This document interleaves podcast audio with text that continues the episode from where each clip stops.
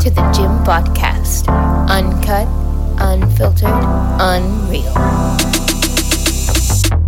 Welcome everyone to the Gym Podcast. I am your host, as always, Jimbo Fisher, and joining me today is the one, the only, Randy Hello, everybody. It's week six. I'm ready. We got a lot of. Week five was kind of not as interesting, No, but week six is really good. I mean, yeah, we're at the point in the season. I, I was thinking about this actually. Like, this was the first weekend where there wasn't really like a big upset. You know what I mean? Like, there wasn't like a big story going on. It feels like. So there was definitely three near chokes. There were some decent games, but yeah, that's what I'm saying is we were very much kind of led on by some very potential upsets that just quite didn't pan out. Um, really, this part of the season though is going to be very interesting as we move forward because we're really starting to figure out who teams really are. We're getting the sense of we're getting a sense of the direction that they're kind of headed, whether it's positive, negative, are they getting better or are they getting worse? And conference play really starts. It's more than just that first conference game. Um, and on top of that, you know, we have some some Cinderella hopefuls actually starting to kind of form, and we're going to see if they're going to really have a chance to maybe make some kind of run. I know this year we don't have the expanded playoff, but that Cinderella run in a year like next year would be really important because that's going to shape up the playoff race. And I'm just going to give like a list of a few Cinderellas I kind of wanted to just bring up. I feel like they deserve some recognition. Okay. Uh, some of the more obvious ones. I mean, so for example, you have number 25 Louisville is undefeated at 5 and 0, and they play Notre Dame. If they can pull that out, you know, I don't think they will, but if they can pull that out, they're really, you know, kind of headed in the good direction. Yeah. You have number one twenty. You have number twenty-one Missouri undefeated, five and zero. They play LSU, who is very vulnerable. You have number twenty Kentucky, five and zero. They play at Georgia. Well, see how that goes. Duke is only four and one, and they play North Carolina State. You have Utah four and one, Miami four and zero. You have let's see, North Carolina undefeated four and zero. Washington State is number thirteen, undefeated four and zero. Oklahoma five and zero. These are these are some Cinderella teams. I guess we didn't really expect to be in this position this point in the season. Maybe maybe still be in this position, but at this point anything can happen because there's no like elite teams. There's a lot more parity this year. Yeah, you know one team you forgot about that I have to give a shout out to. Five and zero, unranked Maryland. I know, and they do play Ohio State This this week? this this, this week. Here's the thing about Maryland, Ohio. Maryland, Ohio State is the Kentucky versus Georgia of the Big Ten. It really is. Uh, It really is because every year it seems like Maryland's five and zero going in to play Ohio State, and they have some kind of hope, and then just kind of get beat pretty badly. yeah. We'll Um, shout out to on. Maryland fans here. I'm sorry. But no, shouts out. We have a lot of Maryland fans, and I hope they win for what it's worth. But yeah, I, I know what you're saying with like at this point of the season, it, it does kind of feel like the very beginnings of the playoff picture is starting to form. You know, like and and, I, and like you said, I'm I'm thankful that it doesn't it, it really doesn't feel from like a neutral perspective like there's like one clear front runner. You know, I like I know Georgia's like a two-time defending national champ, and I, I get that they're still undefeated, number one. But man, especially last week, they looked vulnerable. They look like they can lose at this point. Exactly, and I feel like this is different than years past because usually these Cinderella stories don't get nearly the same amount of, I guess, emotional attention because it's like, okay, why would I get invested in these potential five and zero teams mm-hmm. If you know, like, there's just some elite team that would destroy them anyway once they got to that point? Since that's not a factor as much this year, it's like, oh, I kind of want to pay attention, For sure. So yeah, and this kind of parody is great for the sport. So, um, without further ado, we can kind of do a recap of last week's games. We had three games where there was an almost really amazing upset, and none of them worked out, and I was so sad. well, which one were you most sad by? I have a Ah. guess. I have a guess. Is it Georgia? I can't, I can't, I can't say the one that you're gonna guess. I really just, I'm gonna let you say it. How about you say it? Georgia barely escaped Auburn, twenty-seven to twenty. Um, Auburn really choked at the end. Like I, I, I know people are really hyping up Brock Bowers, and I get it. He is a force to be reckoned with. But Auburn, dude, it's like all they had to do was lock him down for one drive. You know, like all they had to do was just say, "All right, get someone on him, make sure he doesn't get wide open." But it just felt like like play after play after play, he was completely wide open. It, it could not be easier for him. And to me, man, that's the thing about Auburn. It's like they they just they, they lack that discipline that a team like Bama would have, you know. And I, I, it was it was really painful to watch from a, a neutral perspective. To be fair, this is Hugh Freeze's first year. Given what he has and doesn't have, I feel like he's got them trending in the right direction. Mm. Um, at that point with Brock Bowers, it's like you got to tell your defense, make anybody else beat us. Yes, yes, because no one else was. Like he was literally their entire defense. Like the, the or somebody else to beat us. Yeah, yeah. So I again, I I acknowledge Brock Bowers is a force to be reckoned with. He's a future first round pick, no doubt. I would love Brock Bowers on the Packers, but like. Fun fact about Auburn is that their stadium was built on top of an Indian burial ground, and I think you can tell. It's definitely got some voodoo. we also had Notre Dame surviving Duke 21 to 14 and Duke is another one of those kind of Cinderella fringe teams who's now only 4 and 1 at this point. But man, Duke was what? Duke had the lead with like 10 yeah. 15 seconds left. It was a close game. Came down to like that big fourth down conversion um, out of Sam Hartman who looked fantastic. Um, frankly, both Notre Dame and Duke I kind of see as like fringe playoff contenders. Um, they, they, need to obviously win out, and we need a little bit of help. But like both teams look good. Like Duke, I'll, I'll give them credit. Duke looked exceptionally good. They've looked good this entire year to like a shocking degree for you know Duke. Right. Yeah, it was a fourth and 16 conversion on the final drive of the game with like 45 seconds left. It's so tragic for Duke, but I mean, you got to pull it out. No, to be fair, Notre Dame's just kind of getting some. Uh, it's getting made up to them by God, I guess, for uh, the Ohio State game the previous that's week. True. So yeah, that's it's it's all evening out in karma.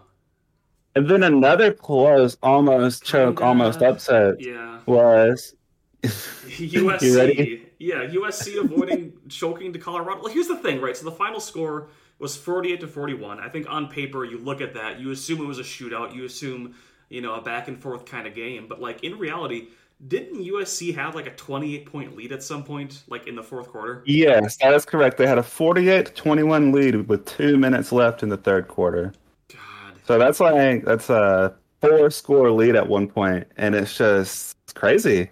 Yeah, I mean that the thing USC dude like I I really I I was high on them entering the season because I think their offense is legit. But this defense, man, like they, they legit might have one of the worst defenses in P5. And you can get away with that when you're playing a team like Colorado, but when you're playing Oregon or Washington, there's no way they're just going to score on you at will. So, and this is what we keep talking about with these Lincoln Riley, Alex Grinch defenses. I don't know why he keeps letting Alex Grinch follow him and doesn't just fire him because yeah. their defenses are always weak. They're always undersized. They always have bad corners. Somebody's going to make them pay for it. They're going to they have such a good offense, et cetera, et cetera, et cetera. They're going to make the playoffs mm-hmm. at best no. and then lose in the first round. Oh, yeah. No, they're not built for winning a national title. I'm saying that's their ceiling. Like, yeah. And like Deion Sanders, for what it's worth, they were able to exploit that pretty well. Like, yeah, like I'm going to give a lot of credit to Colorado because it would have been very easy for them to just mail it in and try to just go home and try to avoid It's almost less embarrassing if you pack it up and don't try to come back yeah. and just be like, okay, it was a bad week. Than if you try to come back and just completely fail and look even worse. Right. Like I kind of give them credit for having the mentality to know kind of how to, I guess, navigate that game at that point because a lot of teams. It's not even that they give up. It's just that when they're down that big, they literally do not know what the path forward is to even have a shot. And I think that's also like a good advantage of having a true NFL head coach. And when I say an NFL head coach, I mean not just a coach that played in the NFL, a coach that was elite, one of the best NFL players of all time, because he's going to know what it takes mentally and can kind of teach that to his players, what it's going to take mentally to be able to succeed in those situations. Randy, you sound like a Deion Sanders fan. I wasn't expecting this. Well, he's grown on me. I'm going to be honest because, like, the situation that. No, no, no. Well, that is one thing. It's a little bit less annoying, I guess. But no, the way he actually handled, if you remember the Colorado State player that made like the dirty hit and injured Travis Hunter, I really appreciated how he handled the Henry Blackburn situation with the Colorado State player because it would have been very easy for him to pull to do some crap like Harbaugh would have pulled. Imagine Harbaugh in that no, situation. Not Jim. Harbaugh in that situation, like you should go to jail. No, that'd be Ryan Day. That'd be Ryan Day who would say that. Ryan Day and Harbaugh would both do some crap like that, but but no, like Deion was like, no, listen, man, he's a kid. He made a bad decision don't hold it against him. It's football. Crap happens. Like he don't don't don't pile on on him.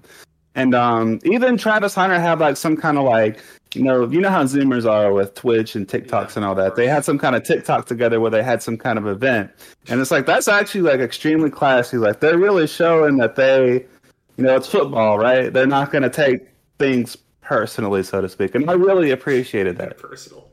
I don't know. I, I think I, I'm thankful that Taylor Swift is dating Travis Kelce, or we'd probably still be getting pounded with Coach Prime stuff. But I know what you mean. It's there. It feels like ESPN is laying a little bit off the gas at this point. They realize they probably pushed it a hair too far.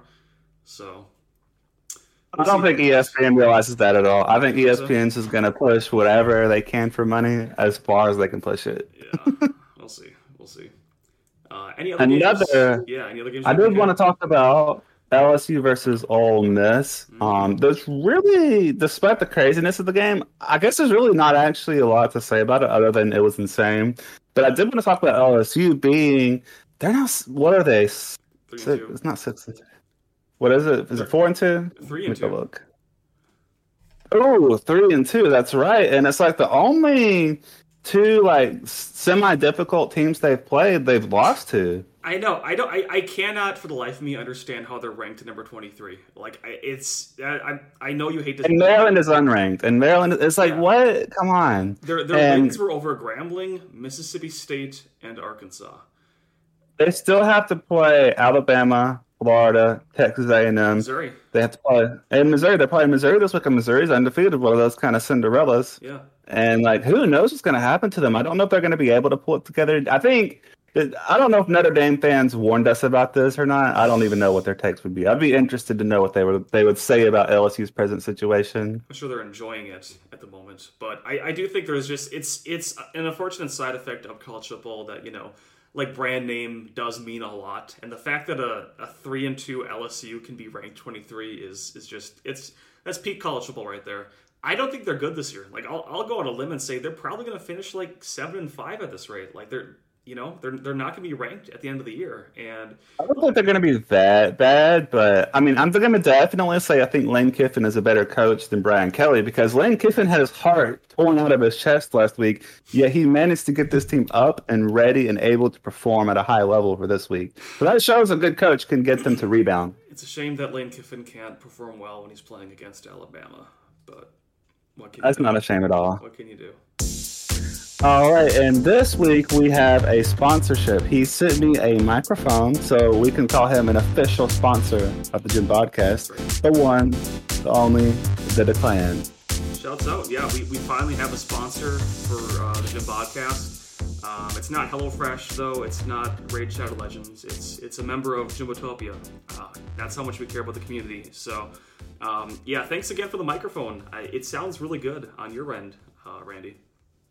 Thank you, thank you. Um, we're we're moving on up in the world. Maybe we'll get a maybe NordVPN will reach out one day. Someday, we'll make it big.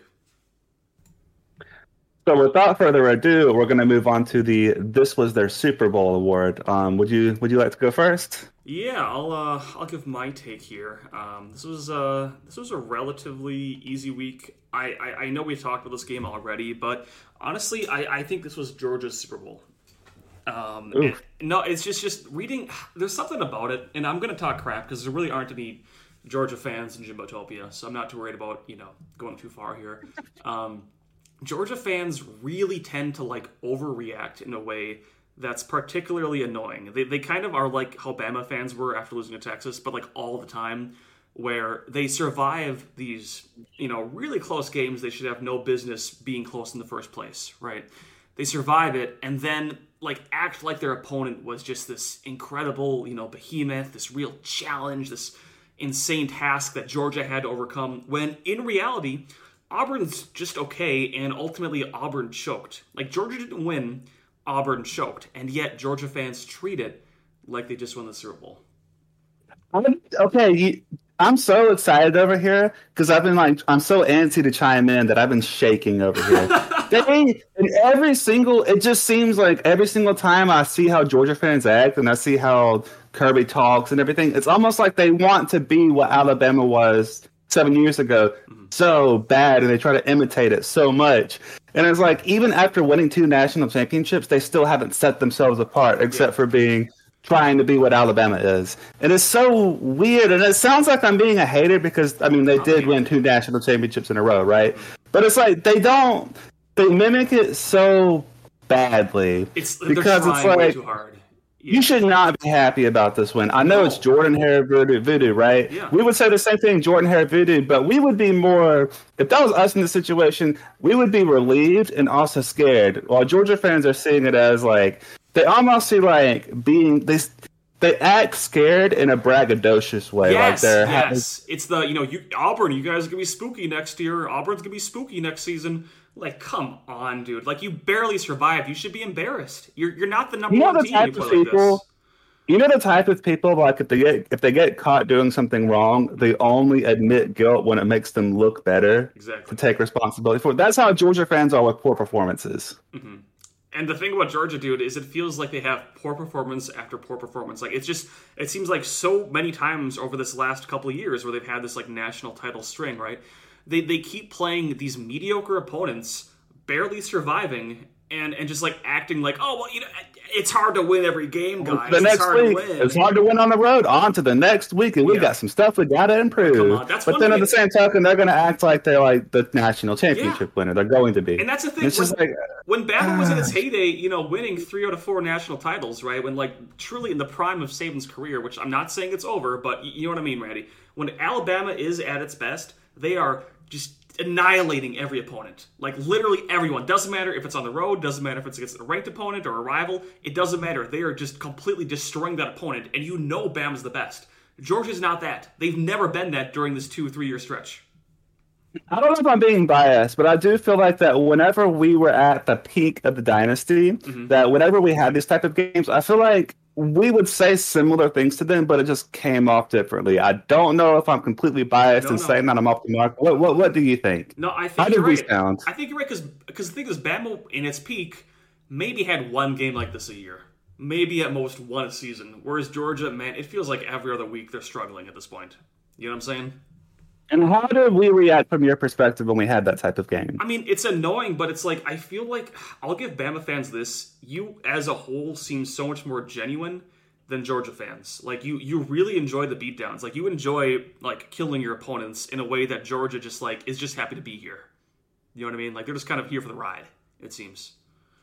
I completely see that. I, I, completely see what you're saying. I've noticed that in their beatdowns, it's almost like they take it for granted. Yeah. And it's like we. It's not that we take it for granted in a much different way. The way we take it for granted is we're supposed to beat opponents down. We're going to enjoy every second of it, but hmm. we're supposed to beat opponents down. But then it's like, it's like the they almost like don't enjoy it. It's, it's like they weird. won the lottery and like don't know what to do, kind of a thing. Exactly. They're like one of those, you know, those like lower middle class Midwestern people that win the lottery then blow it all in three years. Yeah, yeah. They're like that. That's them. They're blowing their lottery money.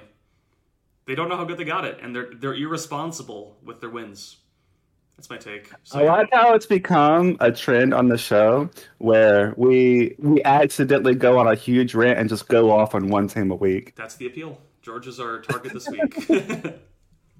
Uh, now, now let's continue on with this was their Super Bowl award. Now that we're back on track, sure. um, I'm gonna go with Colorado for only losing to USC by you were seven. Just praising them. You were just praising them a moment. I was just praising them, but they did kind of act like. Here's the thing: is that that last drive is what gave me what made me decide to give them this award mm-hmm. because if you notice in that last drive they had a ton of time left instead of like playing a little bit more up tempo, which was working all game. It's almost like they played to the tie yeah. because they did not give themselves enough time when they easily could have. USC was playing prevent defense. They could have scored on USC much faster, but instead they ran the ball seven times yeah. with like five minutes left. It was that's bad coaching. Like that that's on Coach Prime ultimately in my mind because it is on Coach Prime. And here's the thing: it's almost like they're like, okay, if we can make it 48-41 after that, after going down huge against mighty USC, then we'll keep the hype train going for our program, and we'll be able to still have attention from recruits, and we'll keep mm-hmm. building.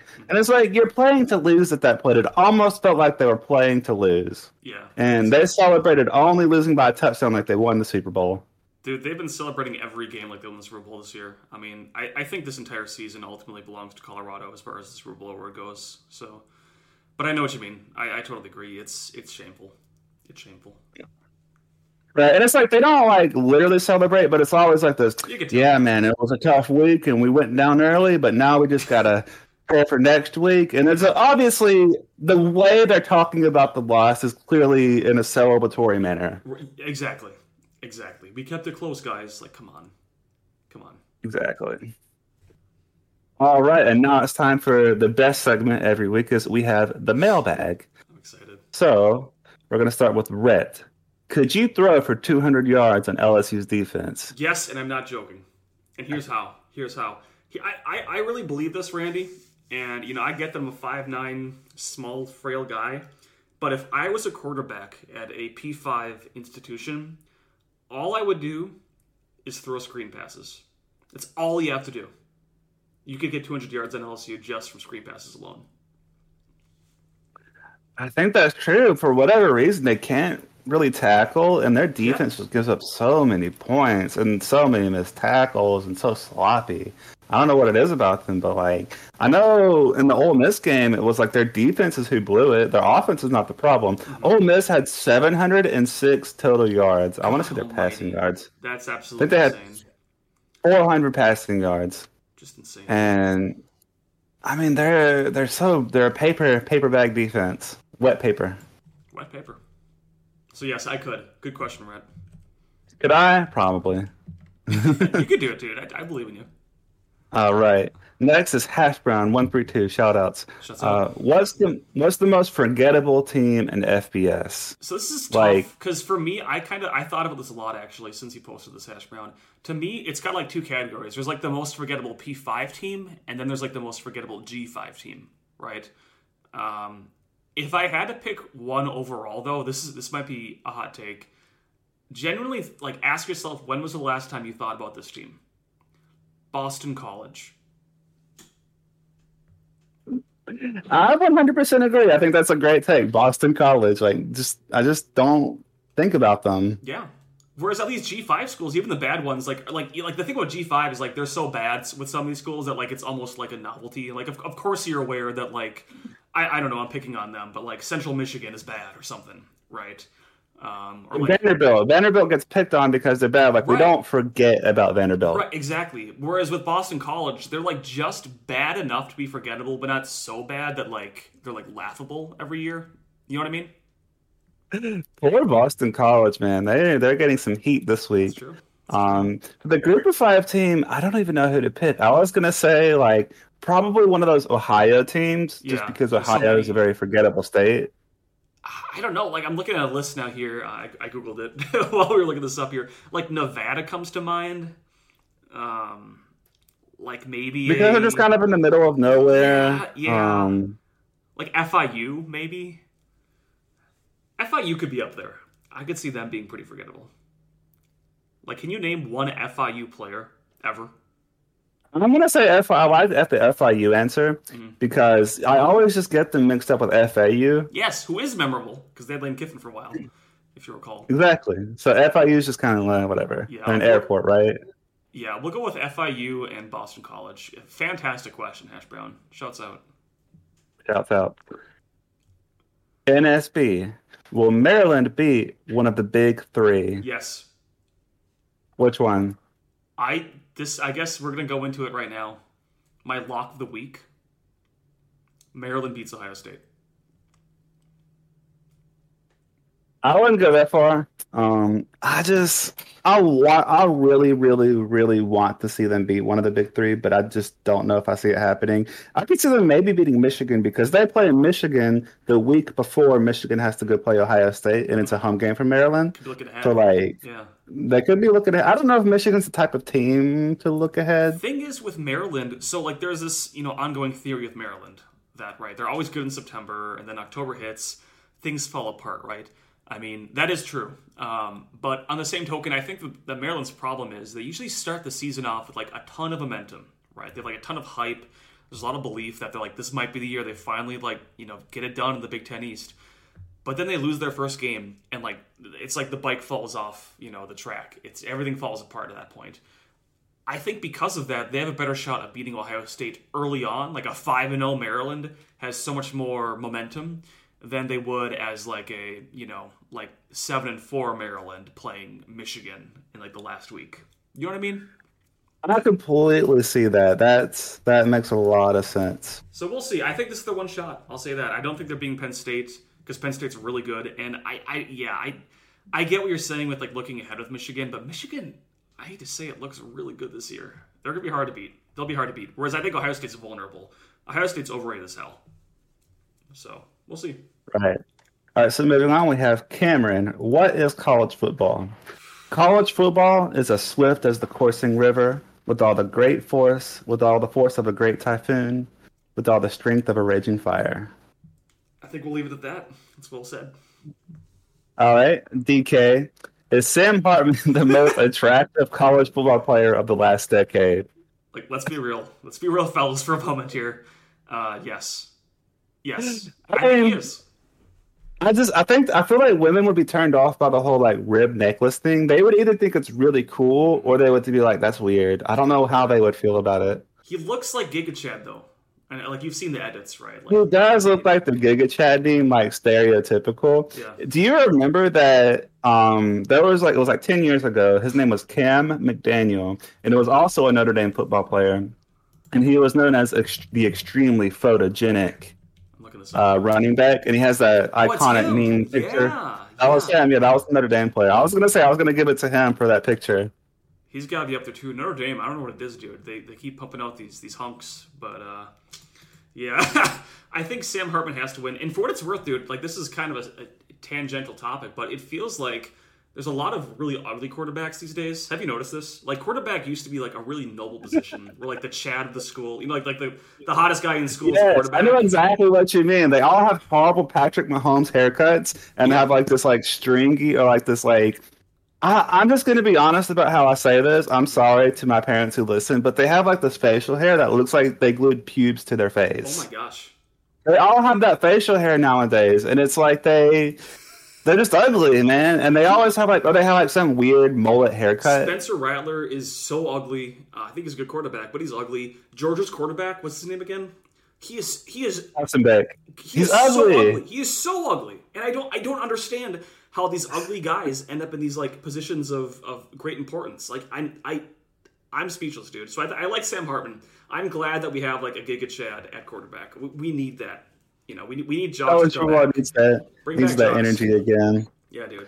Um, and like I don't know. So like, there's like this weird thing. Do you remember in the early 2000s, fashion in the early 2000s was so horrible. Every piece of clothing was so ugly. Nobody knew how to style their hair. Yeah. Everything was ugly. It's like we finally figured out fashion like five, ten years ago, but then the Zoomers came along and. Oh. just ruined it. I totally agree, and I know we have a large Zoomer audience, but they know my thoughts. They know my thoughts, and I'm sticking to my guns. They know, here. but they know my thoughts too on Zoomer fashion. I'll say this real quick to close out the seg- segment. This is hilarious, by the way. Um, Sam Hartman, it's like they always show him on the sidelines. Have you noticed this? He's always on the sidelines with this like incredibly stoic look in his face, and his hair is just like perfect.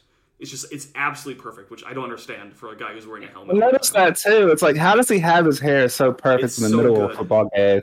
It's it's nuts, dude. So yeah, no, he definitely is. Shouts out to Sam Hartman. All right, from Rice, um, our Texas enjoyer of the list of the of the Gym podcast. Who are your four playoff picks, and why are they Rice, Texas, Texas State, and Georgia State?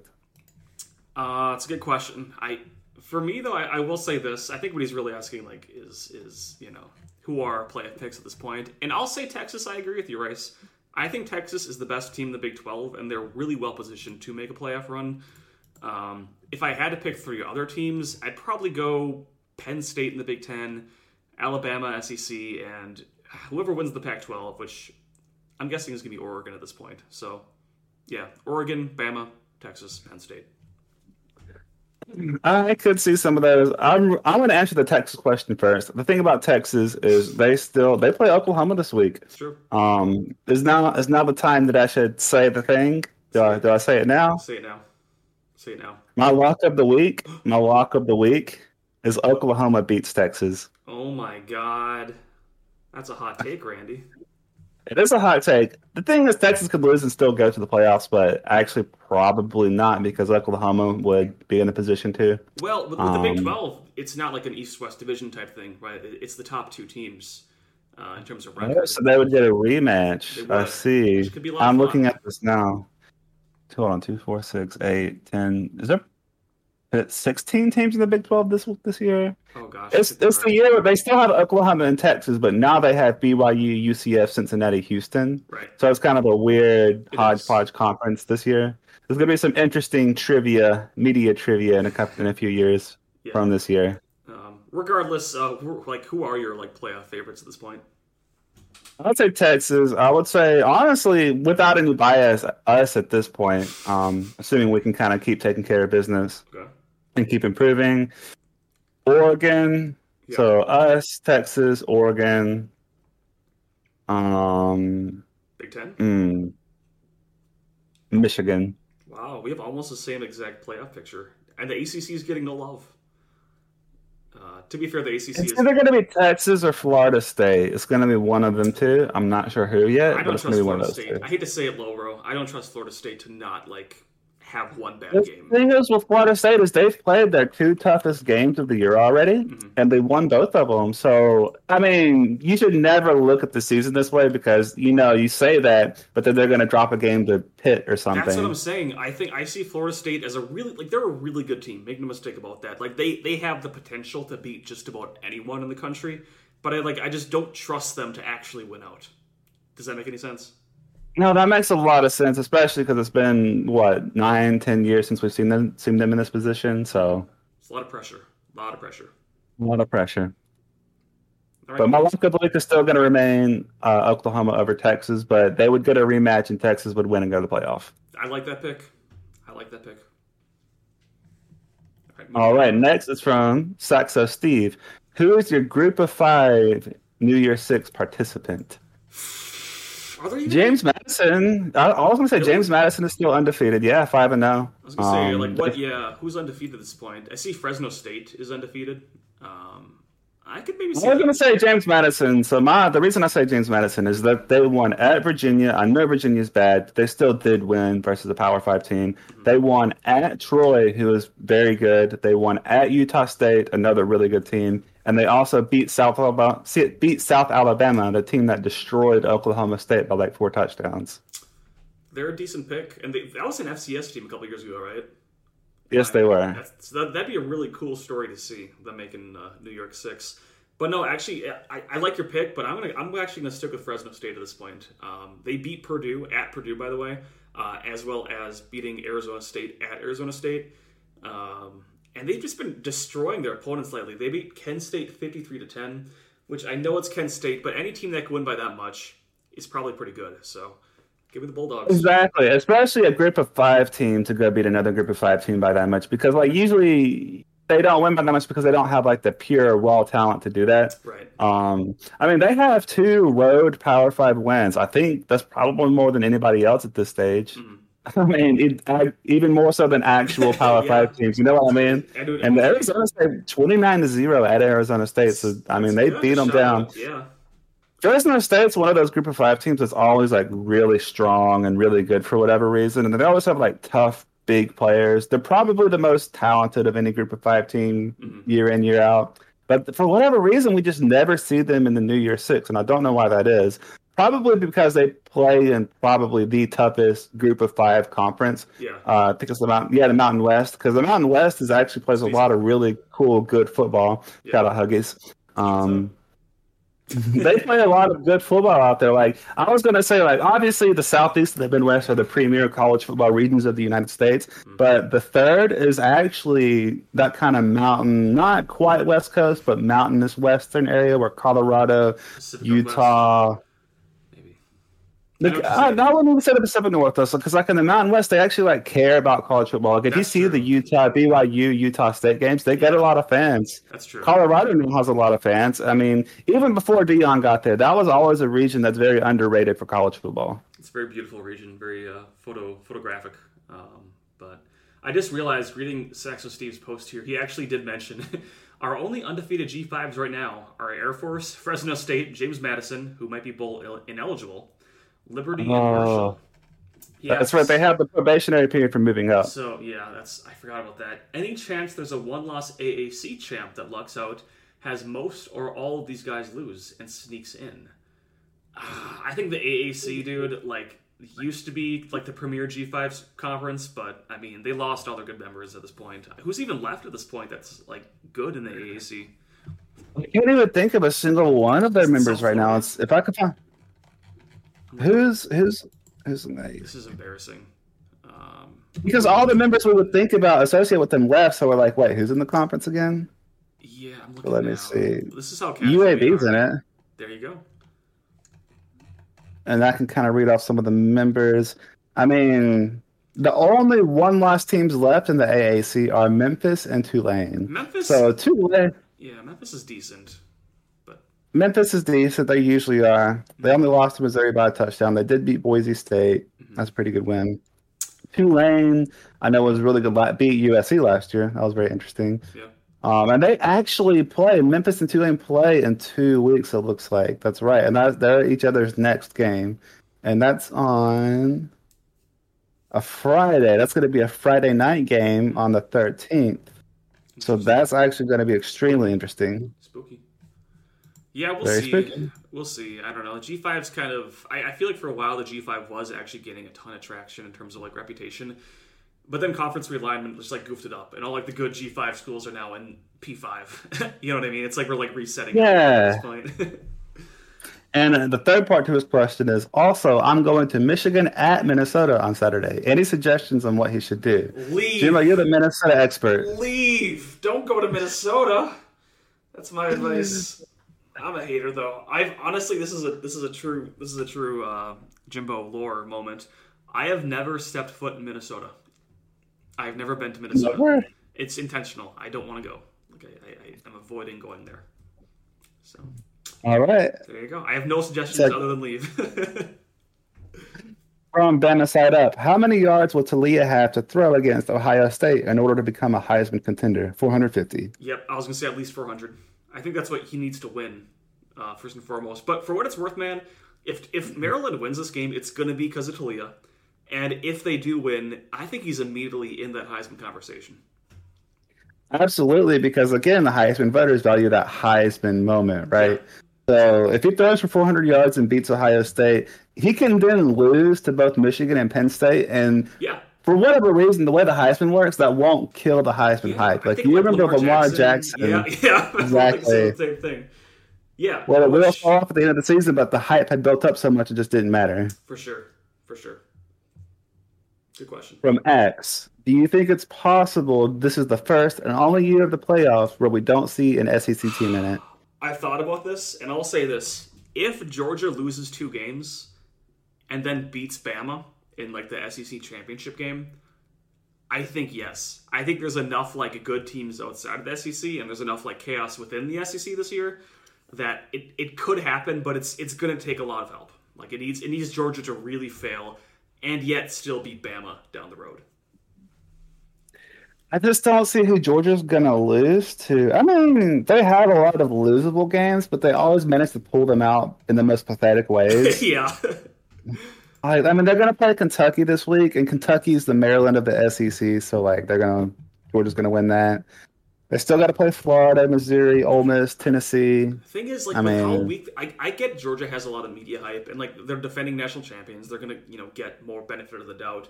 But their schedule is so mediocre this year that like I you know, like it feels like they actually don't have that much margin for error. Like the second they do lose a game, they're gonna drop pretty high, I think, or pretty low, I should say, rather. Um, I've noticed that voters are a lot more willing to drop a team for a bad performance than they have been in previous years, with the, Yeah. at least with the eight people.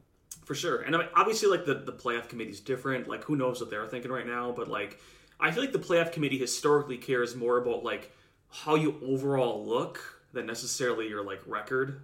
And I think Georgia, like, I don't think anyone's super impressed by Georgia at this point, at least compared to, like, the other top teams. You know what I mean? Exactly. But we'll see. I think I think an SEC team's is going to make it, though. I just, there won't be two this year. I don't think there's going to be two SEC teams for what it's worth. All right, from Lobro, give us your top three non-quarterback players in college football right now. Uh, I'll Do you want to go first? Yeah, I'll start this off here. So I got three. One's pretty biased, but I'll start with Brock Bowers. I know I was crapping on him earlier, but there's no denying he's a talent. Uh, he really is the Georgia offense in my mind, and is pretty much guaranteed to be a future NFL like star. um, so I, I, definitely got him as far as like non quarterbacks go. Uh, number two, I'm gonna I'm gonna butcher this, and I'm so sorry. It's it's Emeka Egbuka. I don't know how to pronounce his name. Emeka Egbuka. But dude, I swear every Ohio State game I watch, he's tearing it up. I, you know, Marvin Harrison Jr. gets like all the hype, right? Because of the name, obviously, and you know, the the recognition. But like, I think that Emeka is is just significantly better. Okay, maybe, maybe not significantly better, but he's better, and he's like he he really is in the same way that Brock Bowers is like Georgia's offense. It feels like he's Ohio State's offense, and he's definitely played on Sundays for a long time. Uh, number three, I'm biased, but I'll say it because I couldn't think of anyone else. I'm going Braelon Allen. Uh, for what it's worth, he's averaging 7.1 yards a carry this season. That's his career high. Uh, he's already got more receiving uh, receptions than he ever had in, in 2021 or 2022, and uh, yeah, he's even he's even got a tackle. He even uh, had a tackle, I think, in one game where we like threw an interception. So that's a Heisman caliber performance right there. I'm going Braelon Allen, who's only 17. All right, I'm going to go with Brock Bowers because again, he is the Georgia offense, and he's that safety blanket for uh, Carson Beck to throw to. Mm-hmm. Um, I'm going to go with my biased pick, which is of course Kool Aid McKinstry. He has four interceptions already this year, so he is tearing it up.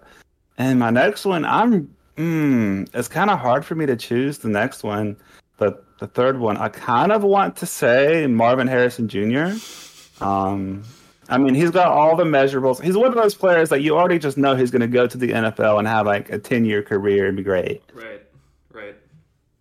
But he is kind of, I don't know if sandbagging is the right word, but he's not, he's not you trying. know, trying. Yeah, you can tell. He can try harder. Trying. You can tell when he's trying when he's not, I would say.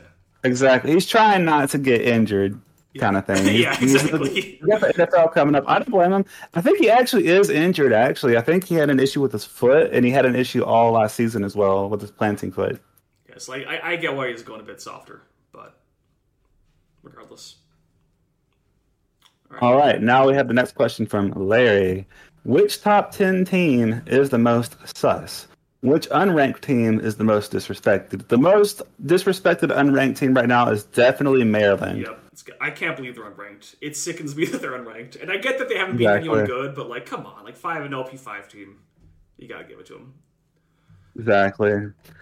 Suspect top ten team. USC. It's got to be USC. Yeah, I was gonna say just no USC. Their defense is so soft, so bad. Every other team in the top ten, like you know Notre Dame, Oregon, Washington, Penn State, Florida State, Ohio State, Texas, Michigan, Georgia, every other team, it's like you can make a compelling case for them to win the title still. USC, you can't. Their their defense is just so bad. Exactly. All right, from Banana Joe, what are your two most shockingly bad teams and two most shockingly good teams? I'll start this off because I've I've kind of thought about this. Shockingly bad, I'm going Virginia and LSU. Virginia, I, I feel kind of bad for them, honestly, but I, I've actually, for whatever reason, like watched several Virginia games this year. I'm kind of like rooting for them to finally win a game. Um, but it's it's looking like they're probably they, they very well may not win a single game this entire season, um, which is you know hard to watch obviously. Um, a team that's obviously better than them but still shockingly bad in my mind is LSU. I, I think a lot of people. I mean, what they were they were like top ten entering the season, right? They're like number five or something. I think heading yeah. into the year, and like for them to like fall off this quickly and look this bad, especially on defense early on, uh, is is is to me shocking. Like I I, I I didn't think they were going to live up to the hype per se, but I didn't think they would be this mediocre. I'm going to go with LSU for the reasons you just listed, and I'm also going to say Clemson. Oh yeah, because yeah. I thought this was going to be the year where like, okay, they finally have a legit quarterback again. Everything else will kind of fall into place, mm-hmm. but that hasn't really been the case. They look like they've definitely taken a step down from their yeah. peak they're they're getting better as the season goes on, but like this ain't the Clemson of of years past, right? Like this is not a national championship caliber team, uh, which is exactly. disappointing for like the standard that they had.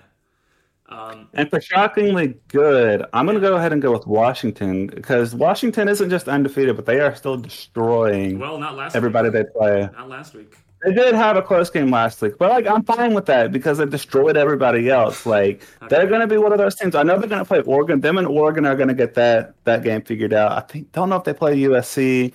Um, I think they It's the Pac-12. The top of the Pac-12 race is going to be very interesting this year because you have Washington, Utah, yeah. even UCLA, USC, Oregon, Col- not Colorado anymore, but you know what I mean.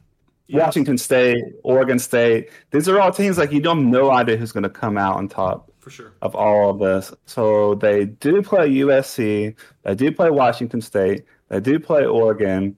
They still have three undefeated teams left in their schedule. It's tough. I, I agree with you though. I, I would definitely have them as one of my shockingly good teams. I again I thought they'd be good, but like for them to look how they've looked, I was surprised by. Uh, another team I was surprised by being shockingly good is Texas.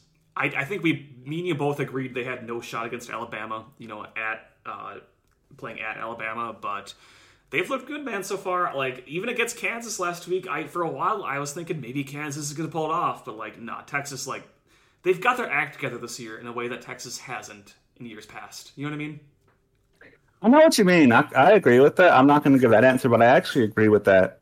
Um, I'm going to give my shockingly good team. Other one is going to be Washington State Ugh. because they they destroyed Colorado State. They beat Wisconsin by two scores, um, and they just beat Oregon State, who has the best offensive line in college football.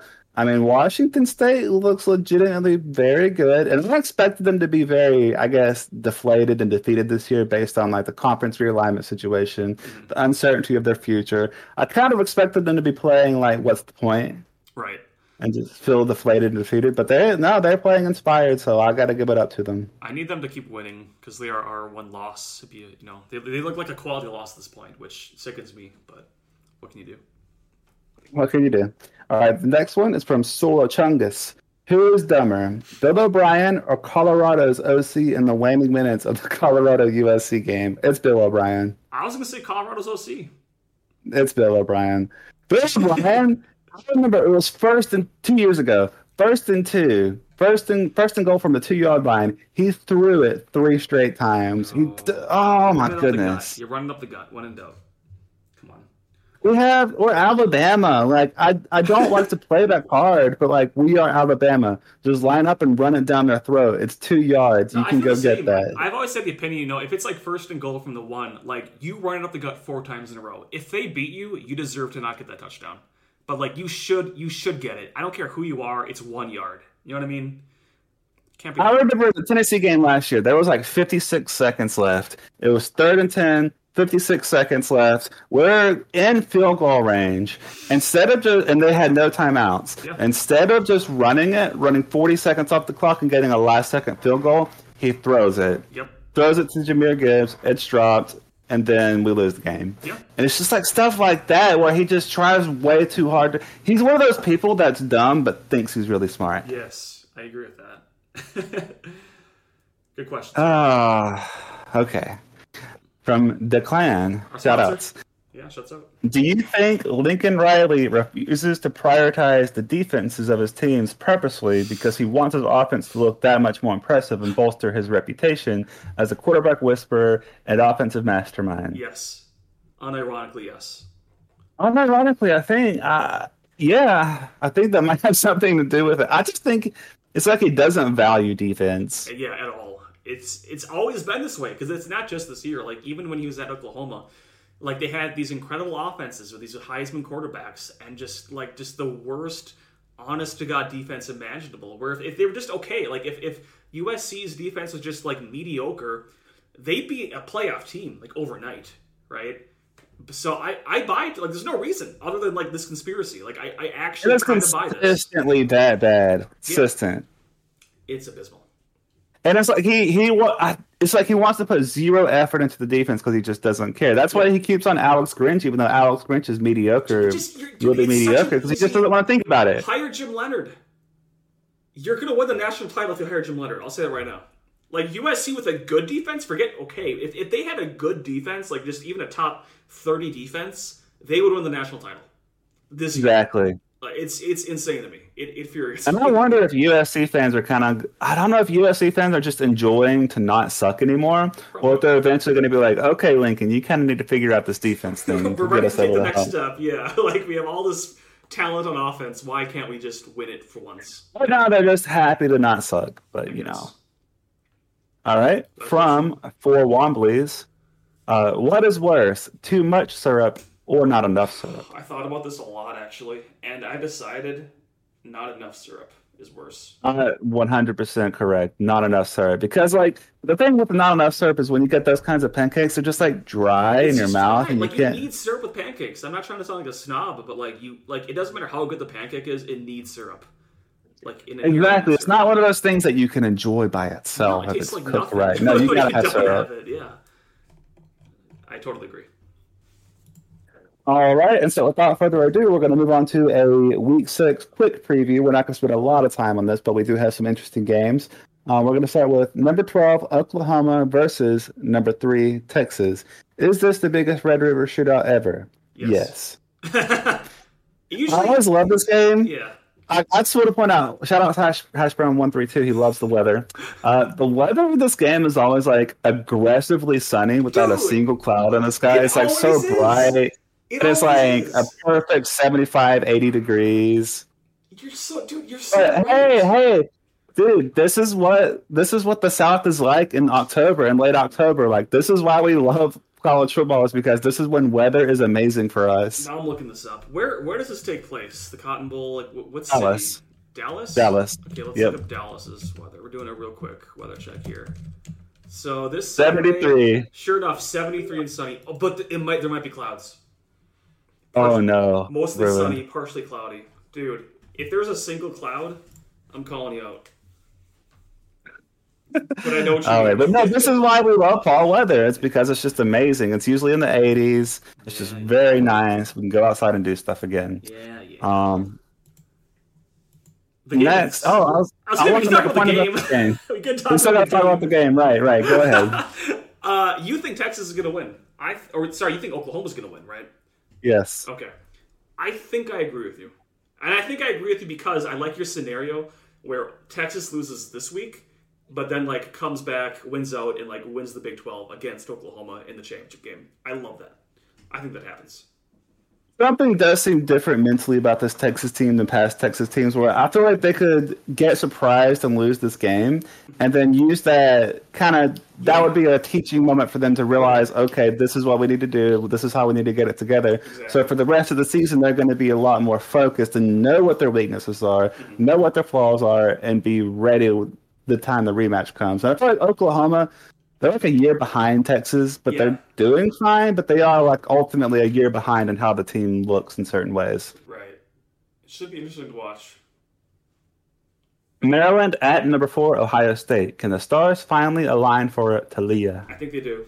I actually think this is the year. Uh, I feel like Taulia, it's like we've been hyping him up on the podcast like year after year after year, right? But he always falls short. He always like he's always like just a, a little bit away from like making that big leap. But this year, dude, like looking at his stats, man, um, he's averaging 8.7 yards per pass, his best in his entire career. He already has 13 touchdowns this season, 13 touchdowns to three interceptions. I mean, he's playing at a really high level at this point. Um, and this being his last year, you know, it's like he's got to make this real statement to make the NFL draft. Um, and I'm just, I'm, I'm impressed with what I see, man. I think he's the real deal. If he would have stayed, he'd be our, he'd be our starter this year. would be, yes. So he's a good quarterback. He is a good quarterback. Um, no, I'm gonna be honest. I think Ohio State's gonna pull it out. I just don't. It, first of all, it's at Ohio State. That That's kind of a big factor, to be honest. Um, I think Taulia's probably gonna throw for over 300 yards, but in a loss. It's fair enough. See how it goes. Next up, we have number 23 LSU at number 21 Missouri. Is Missouri for real? Why is LSU still ranked?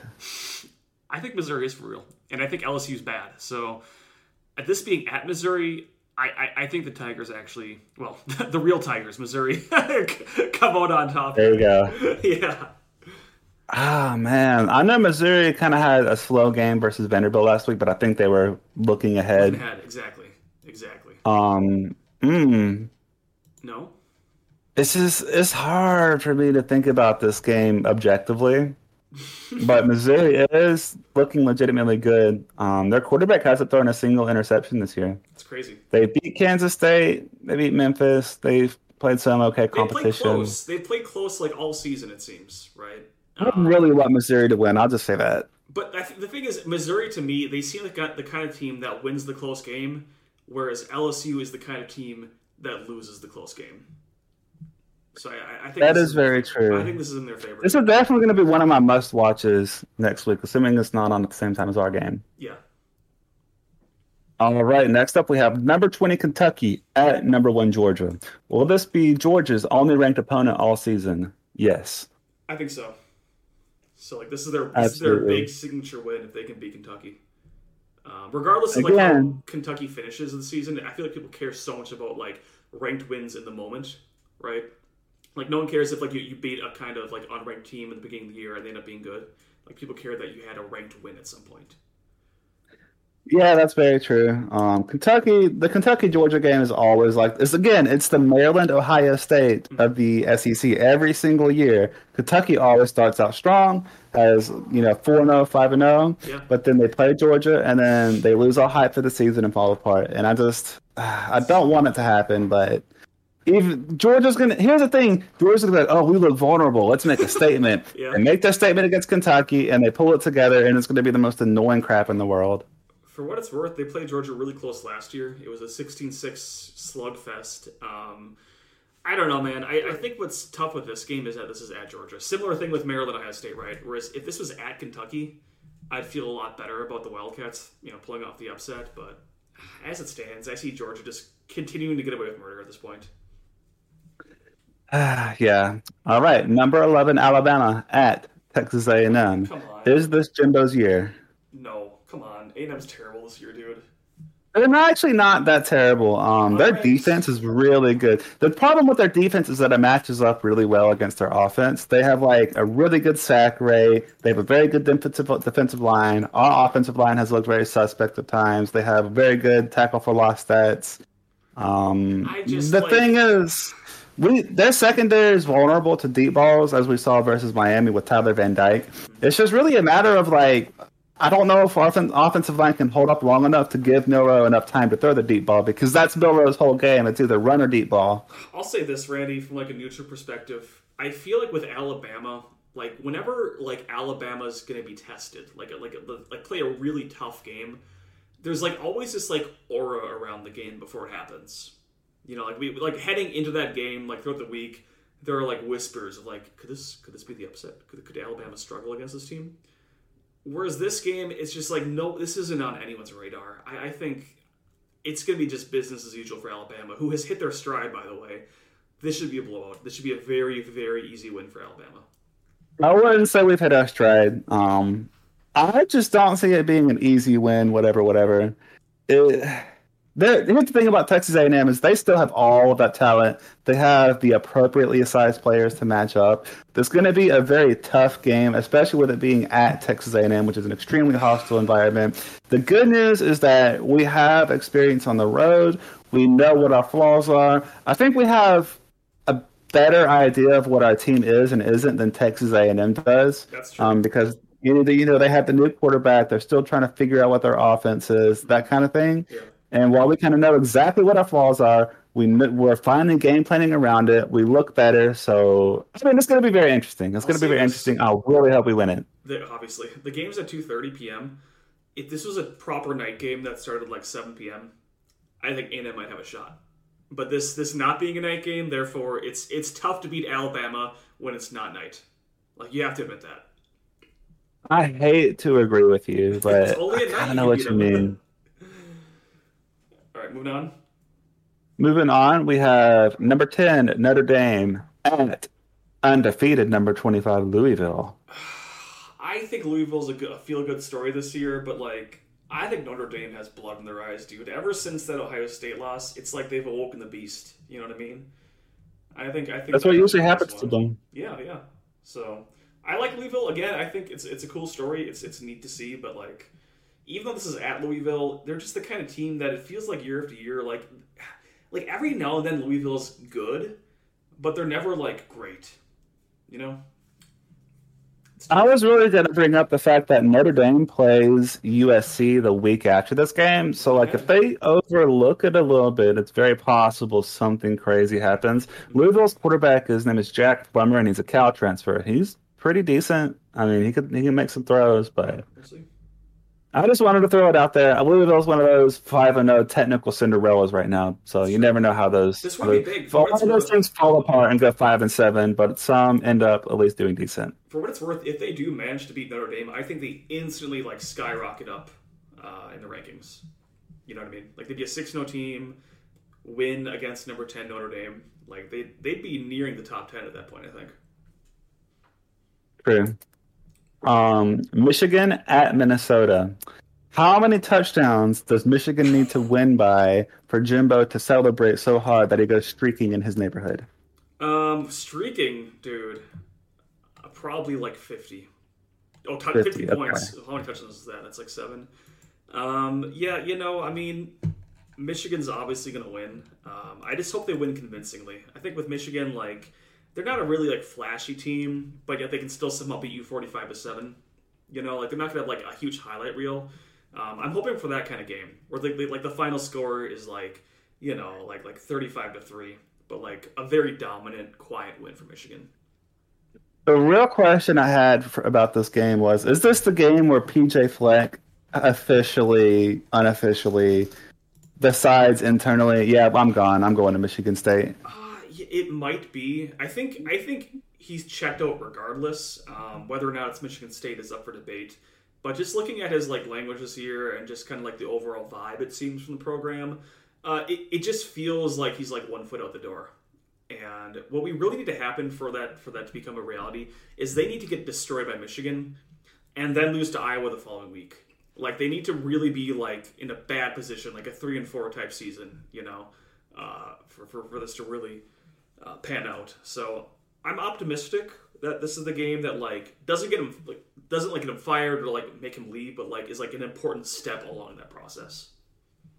How do you, as a rival, view the PJ Fleck Minnesota relationship? Is it one of those things where it's like you feel like they deserve this because you hate Minnesota, or is it more like this is how Minnesota people are? They're liable to fall for scams. They fall for scams. They definitely are. I think like as a as a state, like you know, historically they don't really have any great teams in any sport, be it you know the NFL, baseball, you know, even in hockey. I mean, like the Minnesota Wild are like pretty mediocre, right? Uh, and, and so I, I, I understand, like, you know, you want to win, you want to feel good about winning, but I think as a result, they're just like kind of gullible. And like a guy like PJ comes in, right, and like it kind of has this like attitude of like we're winners, we win, we're so good, right? Like they really feed off that because they're really desperate, you know. And they needed that. I was gonna say honestly, they needed that as a program when they first got there. That's why they beat Penn State that that first or second year and were so good. But it's just, but, it they, but they did nothing with it. It was exactly. all, all, all, all form, no substance. It, yeah, exactly. Um, and it wore itself out very quickly. It did, and I, I just what I'm most looking forward to, like more than anything else with this, is for PJ to leave, and for Minnesota fans and the university itself, like legally, to have no clue what to do with the whole "row the boat" phrase, because like legally he he owns that phrase as a trademark right? Like that is literally copyright PJ Fleck. And so like this is like their thing now. Like they don't even, they don't even say like Ski-U-Mah or whatever, right? They don't like this is like this is their roll tide, right? This is their on Wisconsin. Like it's it's this gimmick that is trademarked by like a human being, not a university, but like a person who's about to leave, right? I can't wait to see what happens. I can't wait to see what happens. No, I agree, and I'm going to be honest. I haven't really spoken about this on the on the podcast, but it did kind of bother me. It's almost like Do I say it, Jimbo? Say it. You know what I'm about to say? Okay, it don't. feels like he's. I understand that it's associated with the death of his son, oh and I understand God. that. Oh my God, you're going there. We're, we're officially going. There. But it almost feels like at this point he uses it as an excuse to slap his personal brand all over a program, mm-hmm. and to be like, I don't, I don't give a crap about your traditions. I don't give a crap about what you were before. I'm slapping my personal brand on this. I'm slapping oars on the helmets. Yep. I'm slapping row the boat all over the locker room. Yep. And you're not allowed to disagree or have an issue with me overriding all of your previous traditions because it's about my dead son. So if you have anything to say about it, you're the dick. Honestly, I agree. At this point, like I honestly like kind of forgot that that's why it even like started. You know, I remember like hearing about it when he was at Western Michigan. Like I remember I went to the Cotton Bowl when we, when we played Western Michigan back in 2015. And like I hate to say it, but like back then it was kind of neat, you know, like it, it, it, fits like the whole, you know, G5 underdog, you know, like we're, we're in this together kind of a thing, you know, like we can move past tragedy and, you know, like it, it felt genuine then, but now it's just like, it's like you said, it's, it's a brand. It's like a trademarked thing. Like it's, it's a money, like it's insulting. You know what I mean? To like, You shouldn't. Okay, I understand. Like tragedy and trauma happens to every human being on this planet, mm-hmm. but you should never personally brand yourself with something associated with that trauma. That just that's not healthy for you personally, and also it's just you shouldn't do it. You know what I mean? Like it would be different if it was like his personal catchphrase or his personal Right. little phrase. There's a way to implement that into his life in a more I don't know if subtle's the No, right know what you word. mean because like I, I think of like like most coaches have some type of gimmick to an extent, right? Like I'm thinking like Nick Saban, it, like process. the process, right? Right, and even like Luke Fickell has his little like dumb you know team like T E A M thing he has on his like you know, Yeah. shirt. but like at no point did anyone like put that on the jersey. At no point did anyone like make that like the slogan of the entire school, right? But PJ has, and I I honestly can't think of too many examples of teams like who have also done that over the years. You know what I mean? Like, can you think And I feel, and I feel very conflicted about trying to bring this up because it's like obviously it would be a very sensitive subject. Like I obviously am not trying to make light of the death of his son, no, at all. but on the same token, you can't use the death of a family member, a tragedy, to advance a personal agenda like that. Right. It just, that's why it comes off as so like scummy and like dishonest. It's like, why are you why are you doing this in the first place? Like, this is just it's it's weird. It's almost like- I don't want to take it too far, but it's almost like he uses the death of his son as a shield to advance his personal brand. I don't know if I'm way off base on that, I but that's almost the vibe I, think get at a how a lot certain point. like Especially with the way, and the, another reason I say that is the way he talks about Minnesota now is he's already talking about, well, if we don't get enough NIL, we're going to lose out on these recruits. Yeah. Was, it's almost like he's already making excuses publicly Mm-hmm. and throwing the university under the bus for not succeeding and trying to make it seem like not his fault. yeah. And it just shows a lack of authenticity for his. He doesn't like Minnesota. He likes what Minnesota gave him. He- that's really well said. And you also you can't blame the university's branding for not having enough NIL money or not getting enough attention when you rebrand all of the parts of the program. yeah, like I, that's dude. It's it's gonna be crazy to see like when he does leave. Like, what does their identity become? Like, do they remove the oars? Do they remove the row thing on their helmet? Like, like seriously, like I want to know don't what have happens. to. Yeah, it's gonna be it's gonna be so strange, dude. This is a this is They a, needed a Deion. What they needed was a Deion, not a PJ. yeah. They think they got Deion, but they didn't. This is how I feel. Exactly. Dang. Um, that, that was actually the last preview we had. I did not. was Did we talk about? Did we, dude. That was what held did we talk about the game itself? Like, I don't even remember if we just went on another rant. I talked about it. Don't worry. Michigan's gonna. Okay, okay. Don't worry.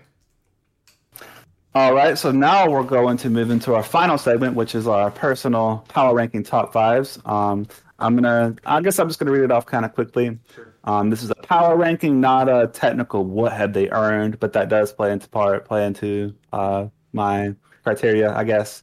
So number five, Florida State. You go ahead and give your number five. Uh, number five, I got Alabama. I think Okay. they've. I think they're legit, dude. I know they lost a game, but they're they're in midseason form. It's Alabama. We're not in midseason form. I can tell you that right now. um, number four, Georgia. Number four, I got Penn State. I'm not high on Georgia at all, dude. But I am high on the Nittany Lions. I'm high on Georgia to just somehow pull it out of their butts and get it together, and then technically, you know what I mean? I know it just should it's gonna be them, and they're gonna act. We already went on a rant in Georgia. I'm We not did. doing we it. did. We did. Okay. Number three, I have Michigan. Number three, I got Texas. I think the fact that they beat Alabama is really impressive. So Michigan's a very boring by the book team, but they just take care of business. They What do. else can you ask for? yeah. Um, number two, Penn State. Number two, I got Michigan for the same reasons you were saying. They just keep getting it done, dude. They just keep getting it done. And number one, I have Oregon. Me too. Dude, we're both in agreement. I think Oregon's the best Oh, okay. overall team. Overall. I think they are too. Um, I thought it was funny that they happened to beat Colorado and Stanford by literally the exact same score, forty-two to six. yeah. But Oregon just looks. Here's the thing about Oregon versus Colorado is they were able to beat Colorado in a way and not let up because if, if they had let up at all and not and just assumed the game was won, Colorado would have done something and came back. You know what I mean? I know what you mean. Um, Oregon, they just they have the offense, they have the defense, they have the size of the lines, size on the lines that you need. They're going to have some really tough tests coming up. They're going to play their upcoming schedule is Washington, Washington State, Utah, and then they play USC and Oregon State still. So they're going to have a very tough schedule coming up.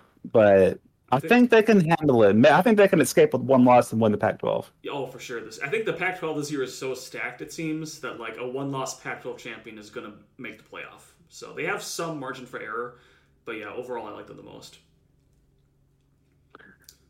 All right. Um, anything else on Randy, or should we wrap it up? I think I'm ready to wrap it up. That covers everything for this week. I'm excited. I'm, I'm excited too. Finally going back to a game. We're playing Rutgers this week, folks. So tune into Peacock if you're. Uh... Four and one Rutgers, by the way. Wait, what? Four and one Rutgers. They only have one loss. I know. Actually, I'm kind of I'm kind of low key scared for this game, but uh, we'll see how it goes. Um, I like you were saying, though, Randy. Should be a really fun week of football. Some good some good ranked matchups coming up here. So, uh, without further ado, um, thank you all again for the great questions this week. Seriously, guys, we love them. Keep them coming. And uh, until next time, roll tide. On Wisconsin.